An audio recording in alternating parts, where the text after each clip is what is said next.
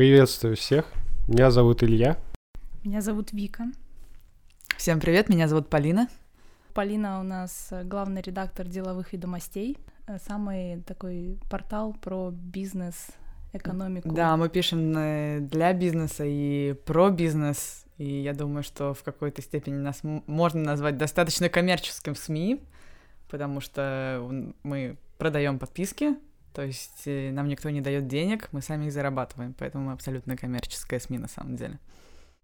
Вот, поэтому мы сегодня поговорим с тобой вообще, зачем нужны средства массовой информации, о том, влияет ли коммерция и некоммерция СМИ на его работу, на те новости, которые СМИ производит, и, собственно, на авторитет средств массовой информации, которые формируются из тех новостей, которые публикуются этим средством массовой информации. Как бы ты описала основную задачу, которую берет на себя средство массовой информации? Ну вот, то есть, зачем мы это читаем, зачем кто-то для нас это производит, зачем люди приходят в журналистику, чтобы что? Ну тут э, придумывать ничего не надо, все уже придумано и описано для нас. В принципе, есть э, несколько функций, которые выделяют, там, как студентов учат э, в университете.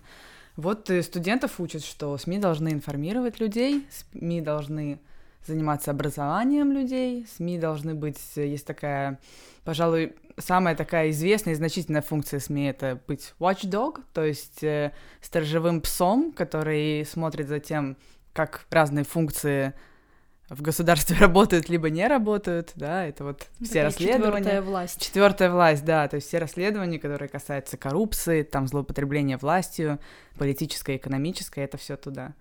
А, потом э, еще одна интересная функция у СМИ — это СМИ должны сделать так, чтобы голоса разных представителей разных групп звучали, то есть была какая-то общественная дискуссия, потому что всегда в обществе есть какие-то элиты, которые, голос которых звучит громче, и кто-то, чьи интересы, ну, скажем так, задвинуты на задний план, то есть и СМИ должны и тем и другим давать как бы равные возможности для того, чтобы высказываться. Еще на самом деле в учебниках э, развлечения тоже обычно пишут, что это функция СМИ. И какая-то вот так, так, так. А, вот интересная функция формирования ценностей. Это интересная функция, то есть я тут поставила себе под знаком вопроса, но для меня, скажем так, вот про что я все время думаю, это вот про первые там четыре, которые я назвала. Каждый журналист должен за себя говорить, зачем он на самом деле приходит. Когда я была в восьмом классе, у меня впервые возникла идея, что я хочу быть журналистом, и э, объяснение было такое, что я хочу много общаться с разными людьми. Ну, то есть не было каких-то идей про то, что там заинтерес... защищать интересы общественности, самая главная на самом деле функция СМИ. Вот, было вот такое. Кто-то, может быть, э, из-за денег, кто-то из-за контактов, там, кто-то становится музыкальным журналистом, чтобы ходить на концерты. Мне кажется, что личная мотивация не столько важна, важен тот продукт, который потом получается. Не, ну, мотивация журналиста может влиять на его конечный продукт. Ну, то есть я уверен, что есть люди, которые там приходят в СМИ только лишь бы найти правду, да, и они в итоге постоянно пытаются найти какую-нибудь э, ложь и так пропаганду и так далее, вместо того, чтобы, например, наоборот, дать какую-то адекватную точку зрения или попытаться стать на третью сторону, которая как раз-таки просто смотрит на факты, которые есть. Ну, это немножечко не так, потому что все равно есть некие журналистские, если мы говорим прямо о журналистских стандартах, да. да, всегда есть некие журналистские стандарты, что если ты о чем ты пишешь, то ты должен там делать это там объективно, беспристрастно, опросить там определенное количество источников, не игнорировать какие-то важные вещи, которые на самом деле важны в этом деле. И у тебя должен быть там в меру злой редактор, который будет тебе говорить, что посмотри здесь, да, там опроси еще кого-то, ты уверен, что это так, ты должен проверить своих источников. И, ну, правды добиваться невозможно, если ты это делаешь какими-то левыми путями. левыми путями, да. А люди, у которых, например, свои новостные блоги сейчас очень популярны, я не говорю об инстаграм-блогерах или там фейсбук-блогерах, а которые, допустим, ведут э, на WordPress свой, угу. свой блог, пишут в Или Телеграме. Как Варламов, да. например, да? да? У него же да. тоже как новостное агентство достаточно крупное. Можно, можно ли такого человека называть журналистом? Ну вот в той ну, мере, в, в, той мере, в котором мы вот привыкли воспринимать журналист. То есть для нас журналист — человек, который сидит в редакции, в крупном средстве массовой информации, а вот такие люди Насколько справедливо вообще назвать их журналистами, или они больше просто как э, инфлюенсеры? Ну, честно говоря, я даже не знаю. То есть зависит, может быть, от э, самопозиционирования. То есть если ты сам себя называешь именно информационный блог, там, да, независимый журналист, то есть существуют же не только блоги, да, существуют журналистские консорциумы, которые не приписаны никаким крупным СМИ, но тем не менее они занимаются хорошими там расследованиями, которые они потом предлагают другим изданиям. То есть сейчас столько разных форматов, то есть если ты называешь себя журналистом, то никто у тебя не может отнять этого права, чтобы ты был журналистом. Но тогда как бы действительность и самоназвание, они должны совпадать. То ты есть, берешь если... некоторую ответственность. Ну, ты берешь, да, некоторую ответственность. Если ты пишешь, э, что я там... Многие блогеры очень влиятельны, некоторые блогеры более влиятельны, чем средства массовой информации. С этим тоже идет ответственность, но это уже на их э, собственное усмотрение, как бы, насколько там честно, непредвзято они действуют. Просто читатели, слушатели, они всегда должны э, понимать, там, чьи интересы за этим стоят. Ну, тогда возникает логичный вопрос, что если мы говорим о СМИ, то в отношении них действует достаточно много строгих законов, которые не позволяют им говорить, написать неправду или отвечать за свои слова, которые у нас... У нас были такие случаи, например, по-моему, ЭРР против Хельме, когда он считал, что его задвигают и так далее. И, соответственно, в отношении таких же э, э, блогов и так далее могут ли действовать такие законы или должны ли они действовать? Uh, да, это очень интересный вопрос. Uh, сейчас таких законов нет, насколько я понимаю. То есть это касается не только того, как ты подаешь, но и, например, э, вопросы с рекламой. Да. Тоже абсолютно, абсолютно дикий запад. Это зависит от самоощущения этого блогера. То есть он пишет, что это реклама, да, или он не пишет, что это реклама. То есть там все на саморегуляции такой. Да. Должны ли действовать э, правила? Ну, так как бы очень такой дебатируемый вопрос. Как вы думаете, должны, должны или нет? То есть э, есть же... Завис... Я не знаю, что, что, что, что ты думаешь, Вика? Я думаю, что должны, то есть если ты несешь какую-то информацию, ты берешь ответственность, потому что люди тебе доверяют. Но вообще, на самом деле, я так стала замечать, что многие блогеры специально называют себя не журналистами, а именно как блогер или не знаю, человек, который высказывает просто свое мнение и так как бы заранее, как дисклеймер, там да, в начале зак... блога говорят, я ничего не призываю вас, это не значит, что это мнение сто процентов там, и это просто моя точка зрения, и после этого они выдают огромное количество информации, которую люди все равно воспринимают как рекомендацию, как совет, как, э, как, как наставление, что что-то такое, что угодно. И он как бы, даже если он пытается снять с себя ответственность, эта ответственность все равно на нем находится просто потому, что это медийное лицо, которое имеет влияние. Угу. Но вам не кажется, что как бы навязывая или всех подгоняя под стандарты, достаточно жесткие стандарты, которые действуют э, э, в отношении СМИ, то мы каким-то образом э, лишаем людей вот той самой свободы выражения, свободы форматов, которые существуют в интернете. А если журналист пишет какое-то мнение, ну, допустим, есть какая-то новость, случился... Ну, колонка его, ска... собственно. Ну, угу. Например, да. И он выдает непроверенную информацию, допустим, или заведомо ложную информацию. Ну, так нельзя делать. Ну, допустим, да. случился такой случай, вот журналист там выдал заведомо ложную информацию да, в колонке, да. которую он ведет. Да. Ответственность несет сам журналист или средство массовой информации, которое он представляет? Э, ну, о, или но мы редактор? это все-таки не-не-не, но это все-таки мы как э, медиа несем ответственность, конечно, или любой медиа несет ответственность. То есть, если ты вдруг э, ну нарочно что-то исказил, то ты должен это исправить, ты должен там по эстонским стандартам там написать, я там в третьем абзаце там исправил, приносим извинения, во столько-то, во столько-то и так далее. То есть в этом смысле все равно оно должно как бы все проходить и проходит через редакторы, то есть всегда есть какая-то вторая пара глаз, и если вы это опубликовали, то вы несете ответственность. Но я вам даже больше скажу, что когда нам пишут мнение, как бы не наши журналисты, а просто люди, которые, то я очень щепетильно смотрю, какие факты они приводят, потому что есть много таких тем, по которым, ну, на самом деле непонятно, вот особенно климатические всякие темы, то есть, на самом деле, да, вот непонятно, вот ветряки — это благо, или это на самом деле там мировая закулиса пытается на этом заработать. Ну, и да, очень много... Тема. Там столько мифов и столько Да, разных да, разночтений. да, и... да. Ужасно. И если кто-то, если у меня возникают, ну, как бы вопросы по поводу этих фактов, которые приводят как э, доказательства, то я могу даже там автору написать, что, мол, вы там уверены, там, откуда вы это взяли, все такое, ну, как бы, либо я это все проверяю, вот, ну, то есть э, стараемся, чтобы аргументация была аргу- аргументирована. Коммерческая и некоммерческая работа средств массовой информации. Во-первых, давай с тобой, наверное, разберемся, в чем отличие коммерческого и некоммерческого СМИ принципиальное. Я даже Вики...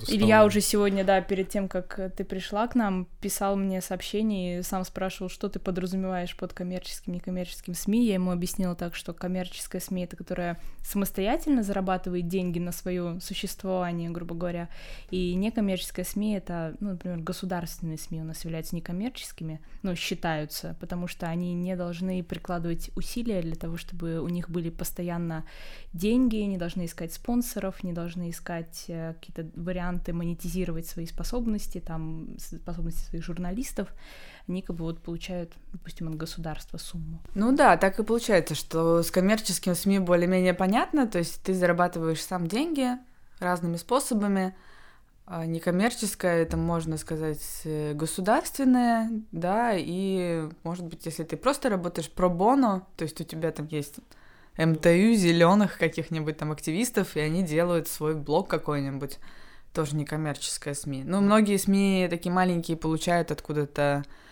из э, фондов каких-то денег, то, деньги, то есть, э, ну, по идее, тоже получается, что некоммерческие. Ну, та- такой самый яркий пример, который я знаю в России, это медиазона, которые Мгм. собирают каждый месяц полмиллиона рублей, и все эти деньги они, ну, люди с добровольно им дают.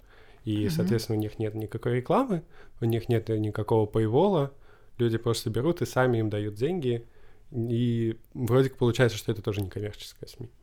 Ну, вроде как получается, потому что обычно люди дают деньги за рекламу, а так деньги дают просто деньги, люди дают деньги просто так, да.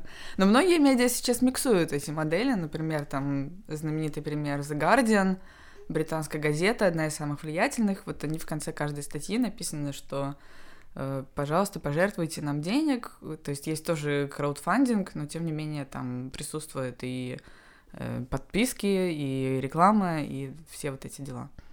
Как ты думаешь, э, если средство массовой информации является коммерческим, то есть вынуждено постоянно искать либо спонсоров, либо инвесторов, либо продавать э, дополнительные какие-то услуги, там курсы, площадку, чтобы публиковались мнения, еще что бы то ни было, насколько это вообще ограничивает свободу слова в средстве массовой информации и вообще свободу выбора э, журналистам новости, которые он публикует?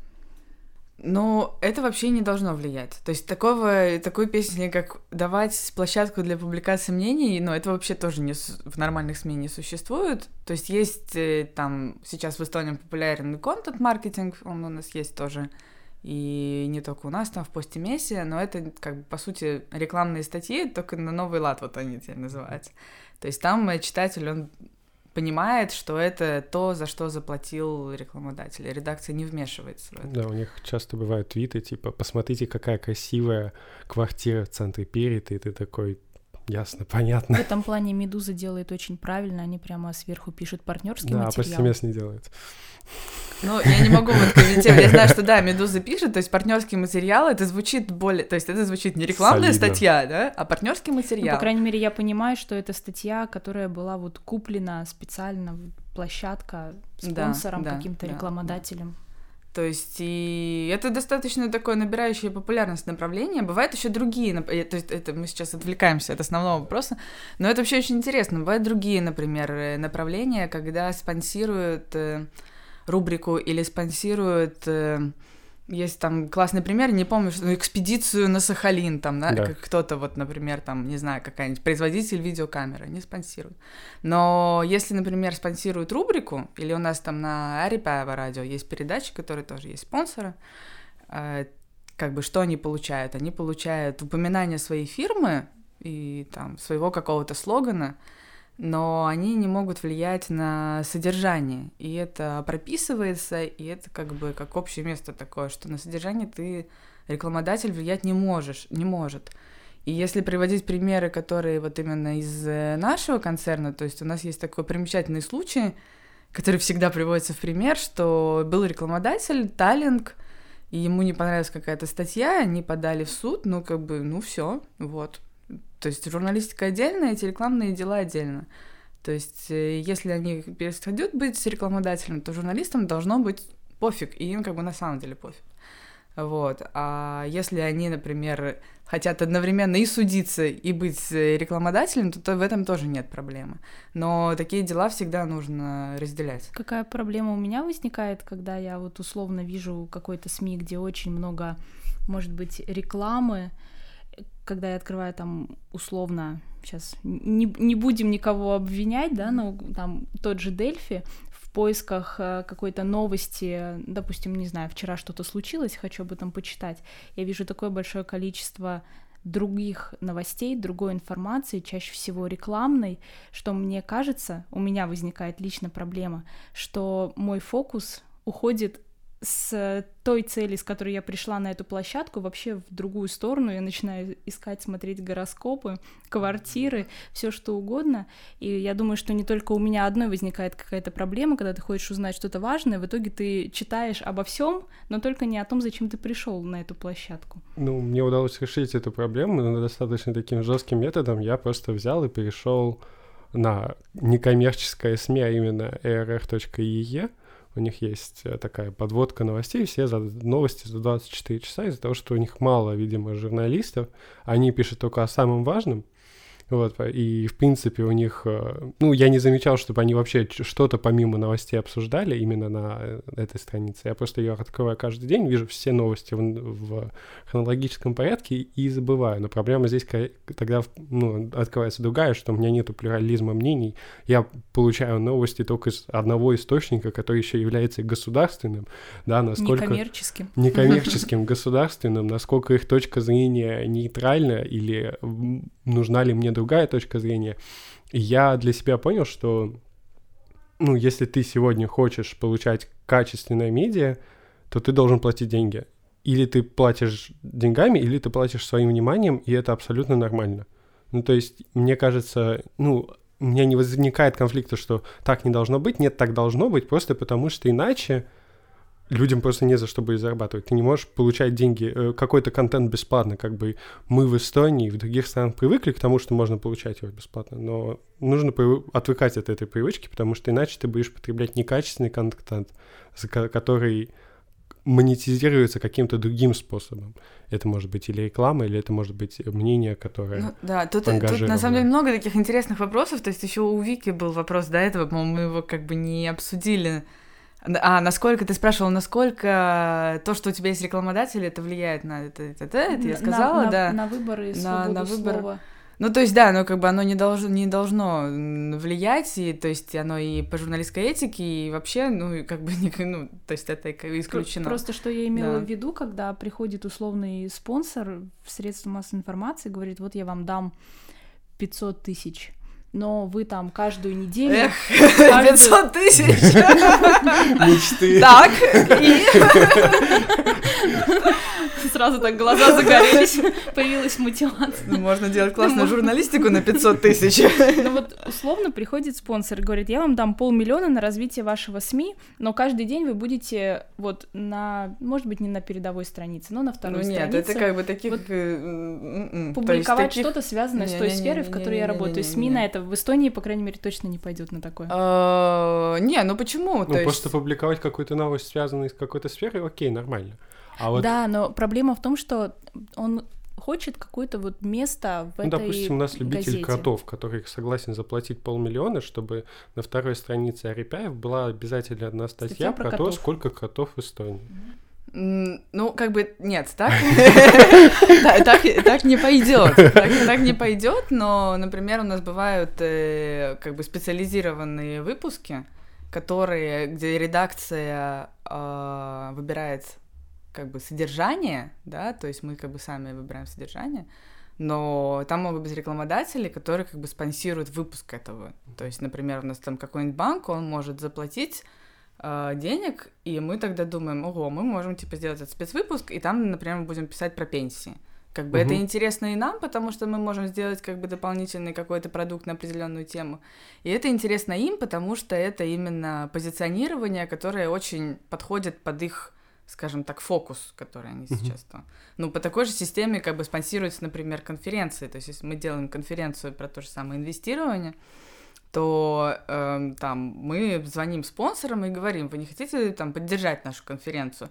Им это интересно, потому что туда придут люди, которые там могут там потом стать их клиентами, и как бы они увеличат свое визибилити среди этой группы, группы населения. А нам это интересно, потому что мы тогда денег получим дополнительно и сможем лучше сделать эту конференцию, снизить там стоимость билета и так далее. То есть э, на содержание, ну, как бы именно конкретно там этой конференции или этого спецвыпуска никто не может влиять, но если это, например, рекламная статья, то, да, там, ну, как бы, те, кто заказывает эту рекламную статью, то они, собственно, и, и определяют, что в ней написано. Ну да, здесь есть еще, тут есть еще одна проблема.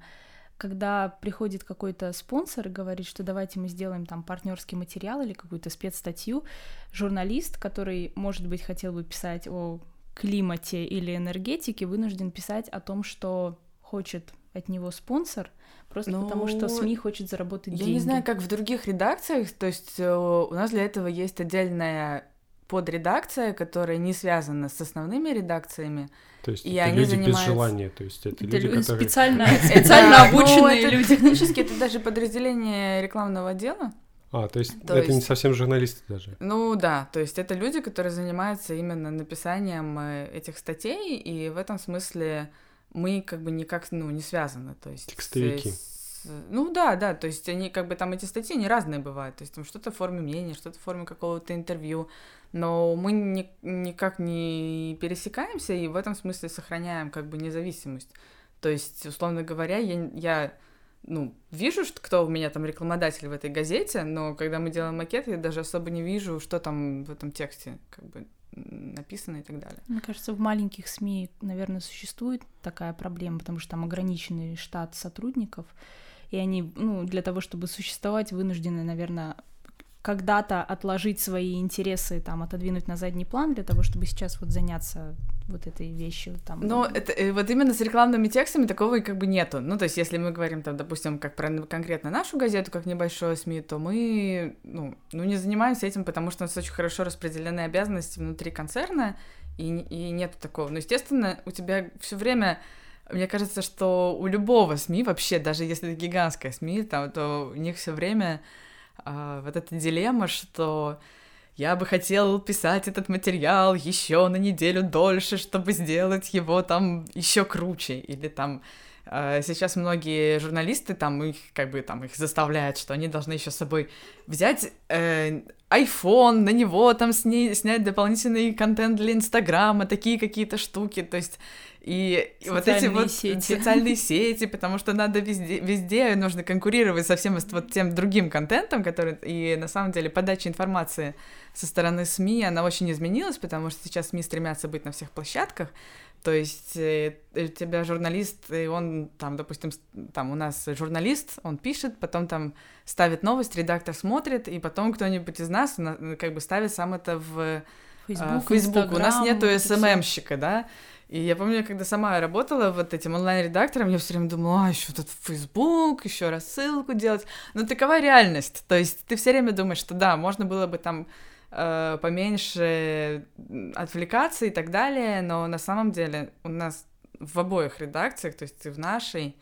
и в Арипаев, то есть журналисты вовлечены в этот цикл, мы все это вместе как бы обсуждаем и делаем, и с одной стороны это как бы может быть там отвлекает, но с другой стороны это вообще дает тебе коннекшн какой-то с твоим читателем, ты понимаешь, на что он там нажал, что ему нравится, что он там, какие реакции были у него. Но вообще мне кажется, что да, за последние несколько лет произошел вот этот вот сдвиг э, с того, что журналист это не просто человек, который сидит там где-то в своей капсуле и вот пишет свою статью и вот все. То есть больше какого-то именно общения с аудиторией и больше каких-то задач, который он делает, хотя специально он в университет для этого не ходил. Нужно уметь людям сейчас именно что развивать инф... выбор информации, потому что если раньше у людей была одна газета, и они радовались, что у них хотя бы одна uh-huh. газета есть, но сейчас наоборот, у тебя 20 газет, и они все хотят быть у тебя в глазу, а желательно в мозгу, и желательно, чтобы ты сразу через рот говорил о том, что ты читаешь это медиа.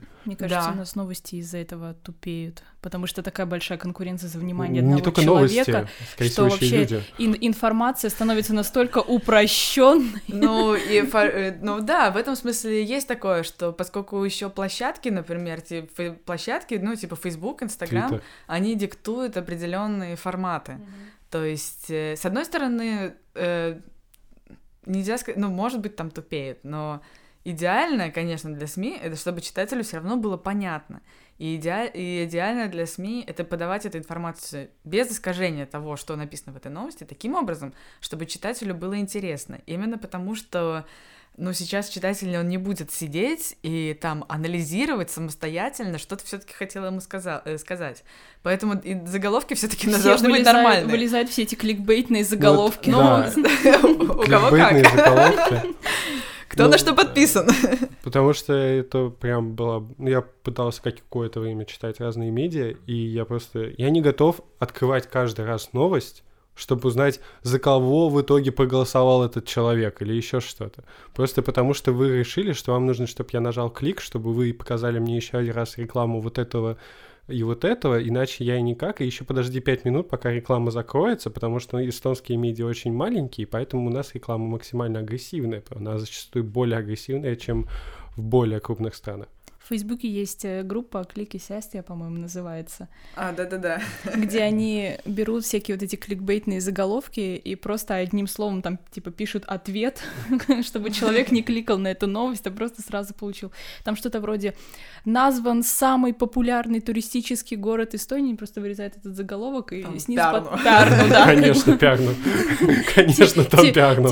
Типа того, или там типа «Самая популярная кошка в мире», и они как бы просто берут заголовок и снизу снизу пишут, знаете, как короткий ответ в одно слово для того, чтобы человек просто не тратил свое внимание и время, потому ну что да, но вы как-то э, делаете прям из человека прям жертву.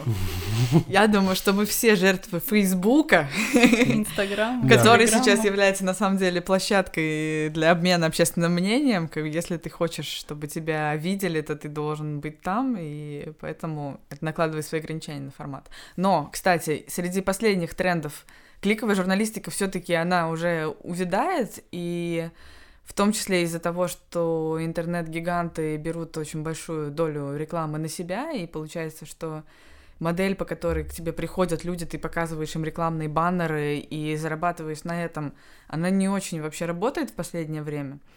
И поэтому сейчас медиа пытаются придумывать э, разные другие форматы, каким образом себя монетизировать. И если ты все-таки хочешь э, читателя удержать, если ты хочешь э, долгосрочные отношения с ним построить, то отход от кликовой журналистики, ну, это вот первое, что ты должен сделать. То есть ты должен ему как бы привлекательные какие-то там давать Дать заголовки и так что далее. привлечет, да, но, но именно люди тоже, они как бы люди абсолютно сейчас... Люди, медиа-потребители очень грамотные люди, поэтому ты должен им давать э, качественно и понятно, и желательно коротко. Ну, в общем, это самое сложное, чтобы, чтобы было понятно, коротко. 15 секунд. Ну, то есть... И ну, то я свайпну. Да, вот как бы реально сейчас новости должны помещаться в сторис. Основная суть могла бы поместиться в сторис, и это хорошее упражнение для тех, кто их пишет. Это не так уж просто напис- написать так, чтобы ничего не исказить, выдать самую суть, и чтобы человек еще и не свайпнул, но и прочитал. Но опять-таки делать это тоже нужно, потому что ты должен верить, что ему важно это узнать. Окей. Okay. Uh, ну, я еще один вопрос uh, такой. Как вы, какая у вас получается сейчас финансовая модель, как вы монетизируетесь и так далее? Как я понимаю, у вас есть Paywall, у вас есть что-то бесплатно, и угу. что-то еще или реклама? Есть курсы, реклама. Да, подписки. то есть у нас на самом деле у Арипев, у деловых ведомостей у нас примерно такая же модель монетизации, как у Financial Times и многих других изданий. Не самая плохая модель. Да, но на самом деле не самая плохая модель. То есть э, у нас есть рекламодатели, У нас есть э, подписчики, которые платят за подписку, и у нас есть э, а, мероприятия э, и курсы, которые мы делаем, и то есть все это для того, чтобы, собственно, существовать как СМИ, то есть информировать своих читателей. Вот, потому что СМИ это не самый выгодный бизнес. Ну да, как я понимаю, что в Эстонии особенно. В Эстонии, да, в Эстонии, я боюсь соврать, но, по-моему, одно или одно из немногих э, медиа-организаций, которые в плюсе по итогам финансового года, это наш концерн, концерн Арипаев. То есть это на самом деле достаточно сложно, и ты все время должен делать как бы выбор какой-то, да, то есть ты должен и смочь все делать качественно, но при этом и там каких-то супер огромных трат себе позволить не можешь. Э, ну и да, ты должен уметь, то есть зарабатывать и, в общем, вот, ну реально интересно, полно вызовов. Все, вот, все как да, нравится. Да. Но у вас и уровень доверия тоже достаточно высокий. Влияет ли уровень доверия, вернее, зависит ли уровень доверия от того, коммерческое это СМИ или некоммерческое? Нет, мне кажется, абсолютно не зависит. То есть это зависит только от того, какие, ну, насколько справляется редакция со своей работой.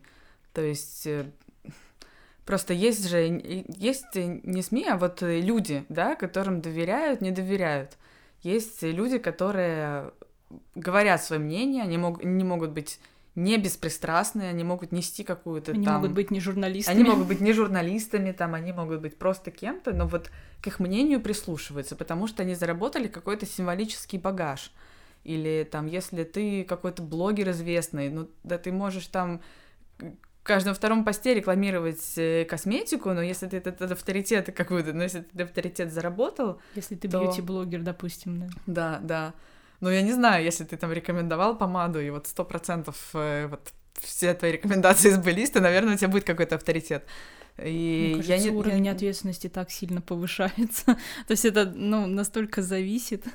Ну... Чем больше ты советуешь, и чем больше твои советы заходят людям, тем выше ответственность, которая на тебя возлагается со стороны людей, которые с тобой следят. Относительно Нет, не косметики, не знаю. Ну, относительно других вещей. Ну, то есть а где ты даешь советы? Ну, допустим, я... Купить новый компьютер, допустим. Okay. Блогер, ну, который специализируется на технике. Ну, есть люди, которым нету доверия просто потому, что они много раз, когда была реклама, не поставили, что это реклама. И я знаю таких людей, ну, в, в техносфере, которые так делали, в итоге уровень доверия к ним низкий.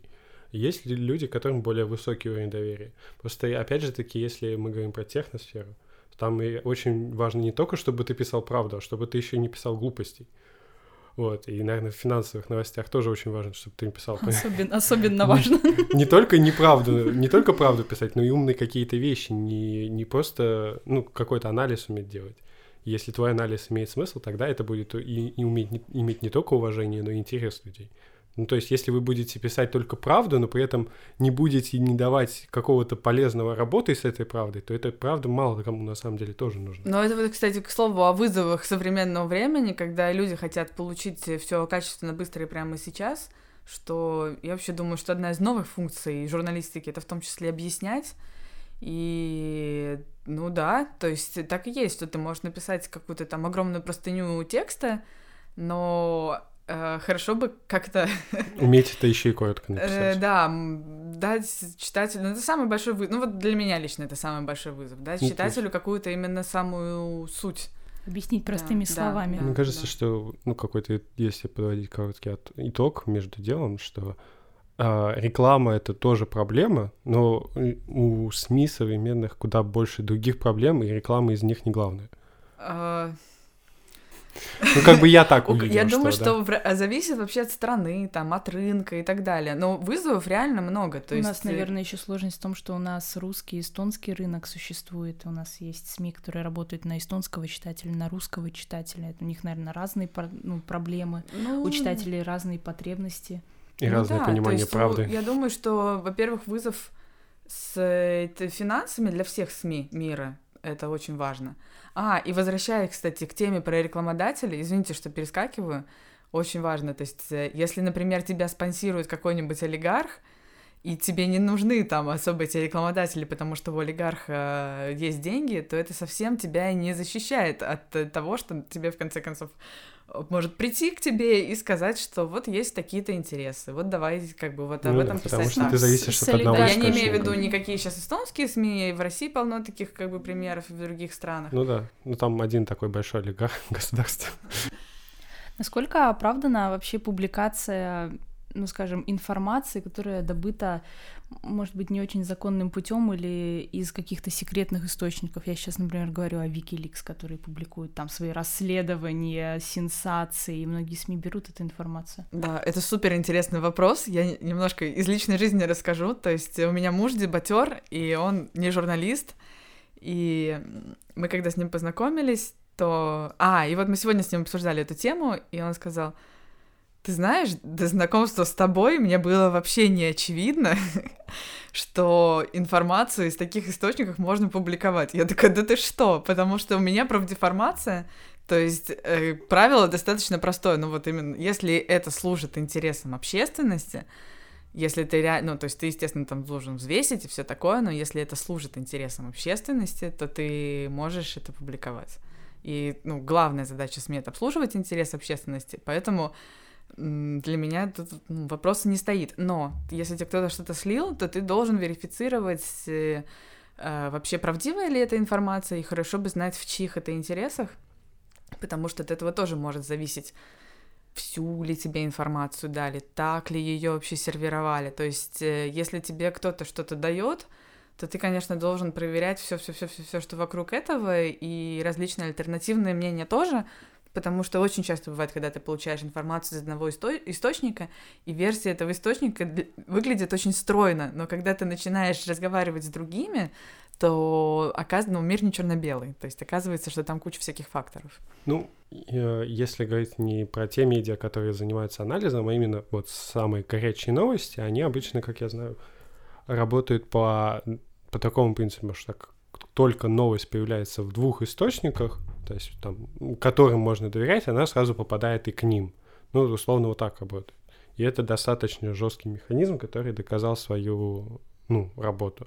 Ну, тут тоже бывают сбои, но вообще в этом смысле как бы мейнстримовые СМИ не скрывают, что они реферируют новости.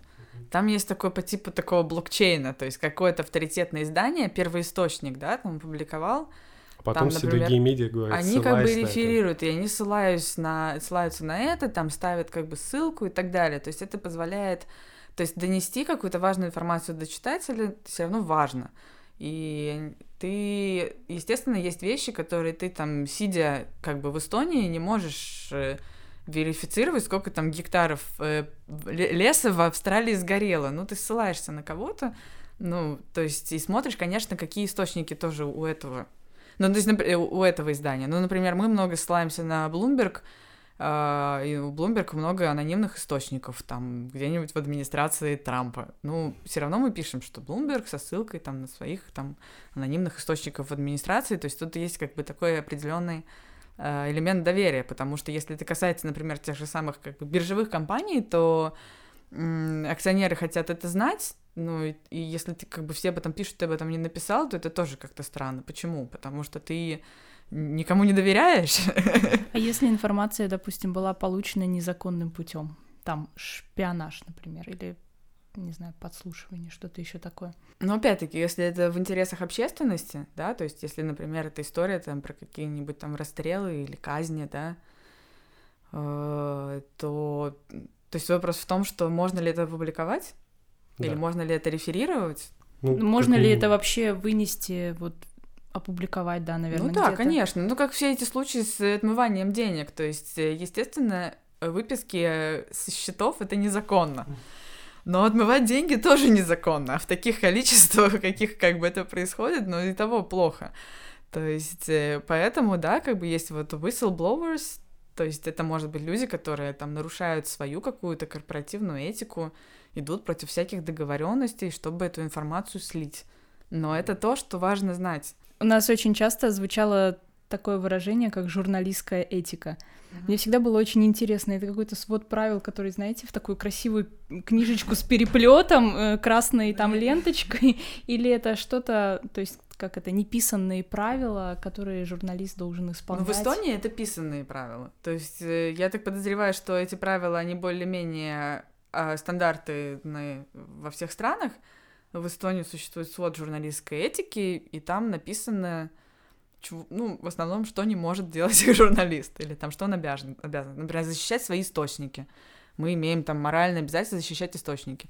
Если мы, мы должны взвешивать, э, не навредит ли информация, которую мы публикуем. То есть, если, например, сайт, где продаются наркотики, заработал миллион долларов, вот его ссылка. Да нет, вообще, если, например, информация является вторжением в личную жизнь ну, какого-то человека. Ну да, то есть если, например, ты разговариваешь с э, политиком, и ты разговариваешь с частным лицом, то это немножко разные истории, и частное лицо не всегда может понимать, какие последствия э, ему там принесет общение с журналистом, и с ним надо как-то поаккуратнее. То есть с политиком, ну, извините, мы как бы как общество платим вам зарплату, и вы обязаны перед нами, как перед обществом, отчитываться. Ну да, у нас есть такие политики, которые могут говорить не подумав. Ну и у нас есть некоторые люди, которые охотно дают свое мнение, а потом, например, общество, которое читает эту статью, ну не знаю, например, злится на этого человека, потому что его мнение может быть не очень популярное или что-то в этом Ну, да. А он не ожидал агрессии, он просто высказал, как думал.